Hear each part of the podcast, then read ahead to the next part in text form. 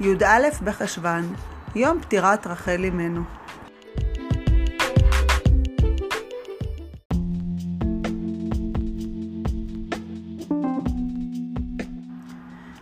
בנות יקרות וצדיקות, היום זה יום פטירת רחל אמנו, שהיא הייתה אחת מארבעת האמהות שלנו, מי עם האמהות? שרה, רבקה, רחל ולאה. האמהות שלנו הצדיקות, יש הרבה מה ללמוד ממידותיהן. אז היום אנחנו נדבר על רחל הצדיקה. רחל הייתה אשתו של יעקב. איך יעקב פגש את רחל? מיד אספר לכם. יעקב ברח מאחיו עשיו. הוא ברח לחרן. כשהוא מגיע לחרן, הוא מחכה ליד הבאר, ושואל שמה את הרועי צאן שהיו שמה, הוא שואל אותם, תגידו, אתם מכירים במקרה את אה, לבן? לבן היה אח של אימא שלו, אח של רבקה. דוד שלו בעצם. אז הוא שואל אותו, אותם, אתם מכירים אותו? הוא אומר, בטח, הנה, הנה, ביתו, הנה, אנחנו רואים עכשיו את הבת שלו, רחל, באה לשאוב את הצאן. פתאום הוא רואה את רחל, באה עם צאן אביה לראות את הצאן. והוא כל כך כל כך אהב אותה מהרגע הראשון שהוא ראה אותה. אחר כך כמובן שהוא הגיע לביתו של לבן. הוא ביקש להתחתן עם רחל. אבל פעם, זה לא כמו בימינו, שחתן וכלה רוצים להתחתן ומיד ההורים מסכימים הם מתחתנים. פעם, החתן היה צריך לשלם לאבא של הכלה כסף בשביל להתחתן עם הכלה. ליעקב לא היה כסף בגלל שהוא ברח מ... הוא ברח מעשו אחיו הרשע, ובגלל זה לבן אמר לו, אין בעיה, אתה רוצה להתחתן עם רחל? תעבוד תמורת זה שבע שנים. שבע שנים אה, תעבוד אצלי, תהיה רועה צאן אצלי, ואני לא אשלם לך בשנים האלה כסף. המשכורת שלך, השכר שלך יהיה שאחרי שבע שנים תתחתן עם רחל. זה, זה השכר שתקבל. יעקב הסכים, הוא כל כך רצה להתחתן עם רחל. הוא עבד שבע שנים בחריצות את, את, וראה את צונו של לבן. כעבור שבע שנים הגיע הזמן להתחתן עם רחל. ההתרגשות גדולה גדולה. מכינים כבר את החתונה. איזה יופי, ששון ושמחה. כל ששון וכל שמחה, כל חתן וכל כלה. רחל ו- ויעקב עומדים להתחתן. יעקב הכיר ממש טוב את לבן אבא של רחל.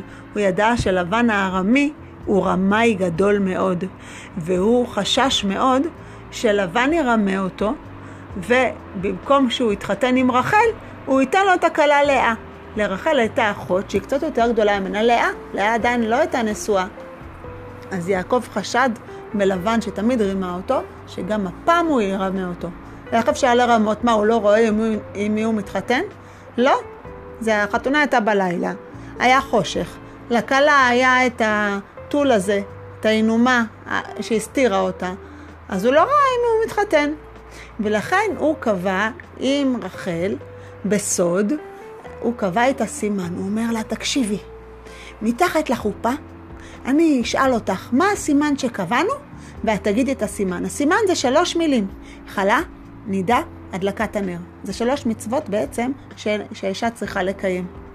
אז הוא אמר לה, זה יהיה הסימן בינינו. זה הקוד הסודי שלנו. שלושת המילים האלה. רחל אמרה לו, בסדר. באמת, מגיע יום החתונה. ומה קורה ביום החתונה? ביום החתונה רחל מאוד מאוד מתרגשת, כבר רוצה ללבוש את שמלת הכלה.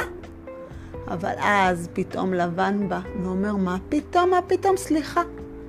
לאה עדיין לא התחתנה.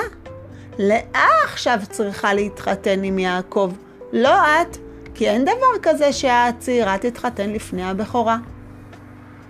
ולכן הלבישו את לאה בשמלת הכלה. ואז רחל הייתה מאוד מאוד עצובה. ממש, מה, לוקחים לה את החתן? היא גם אפילו קנאה וכעסה? לא כתוב את זה בתורה שהיא קנאה וכעסה, ואנחנו יכולים להבין את זה.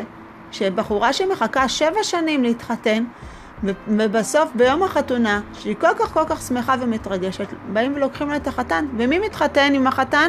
אחותה הגדולה. ואז אחותה הגדולה לובשת את השמלה והם עומדים לצאת לחתונה.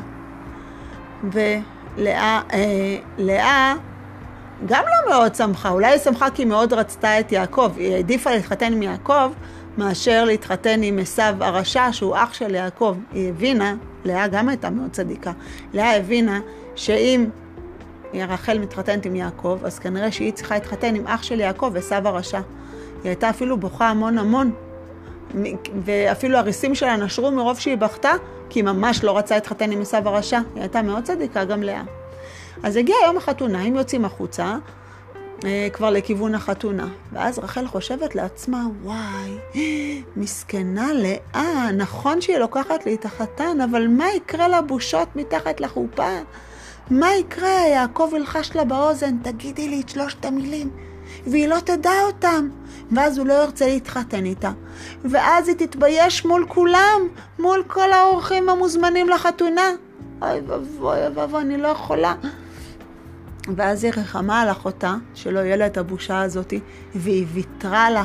היא מסרה לה את הסימנים האלה, והיא אמרה לה, תקשיבי, אם יעקב ישאל אותך מתחת לחופה, מה עם שלושת הסימנים? תגידי לו, חלה, נידה, הדלקת הנר. אלה הסימנים שאני קבעתי איתו. ובאמת כך היה.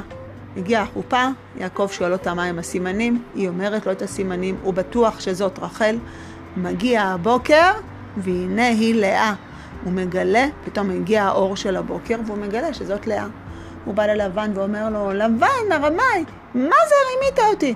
אני רציתי, אני עבדתי שבע שנים תמורת רחל, ובסוף את מי אני מקבל בחתונה? את לאה. אז לבן אמר לו, אין בעיה, תתחתן גם עם רחל, ואחר כך תעבוד עוד שבע שנים גם תמורתה. אז ביחד הוא עבד שבע ועוד שבע, הוא עבד ארבע עשרה שנה בשביל רחל שהוא כל כך אהב. אבל ראינו מכאן את מידת הוותרנות של רחל. אז בנות יקרות וצדיקות, בואו נלמד קצת לוותר. נכון שאנחנו לא צריכות לוותר על חתן, ושאף פעם לא נצטרך לוותר על חתן, בעזרת השם, שכל אחת תהיה לה את החתן שלה. אבל בואו נלמד ממנה לוותר לפחות על הדברים הקטנים. לפעמים אחותי מאוד מאוד רוצה משהו, היא דווקא רוצה לאכול בצלחת הזאת ו- ולא בצלחת שלה. אז אני יכולה לוותר לה. היא דווקא רוצה עכשיו לשחק בבובה הזאת. אז אני יכולה לוותר ואחר כך לשחק אה, בעצמי בה. אני יכולה לשחק איתה ביחד. אפשר להציע פתרונות, לא רק עם אחותי, גם עם חברות. בואו נלמד מרחל אימנו את מידת הוותרנות. אה, בנות יקרות, היום יש לכם משימה נחמדה, יש לכם מנדלה מצורפת של קבר רחל אימנו. רחל אימנו קבורה בדרך בית לחם. היא לא קבורה עם כל האימהות במערת המכפלה, על זה כבר נלמד בכיתה בסיפורי התורה, כשאנחנו נלמד את ספר בראשית, וגם בפרשות השבוע. אה, אז אתן מוזמנות לעשות את המנדלה הזאתי. אתם גם, בגלל שזה יום פטירתה, גם אפשר להגיד מזמור תהילים, כולנו יודעות שיר למעלות. אפשר אולי להגיד לאימא, אולי להדליק נר לזכרה.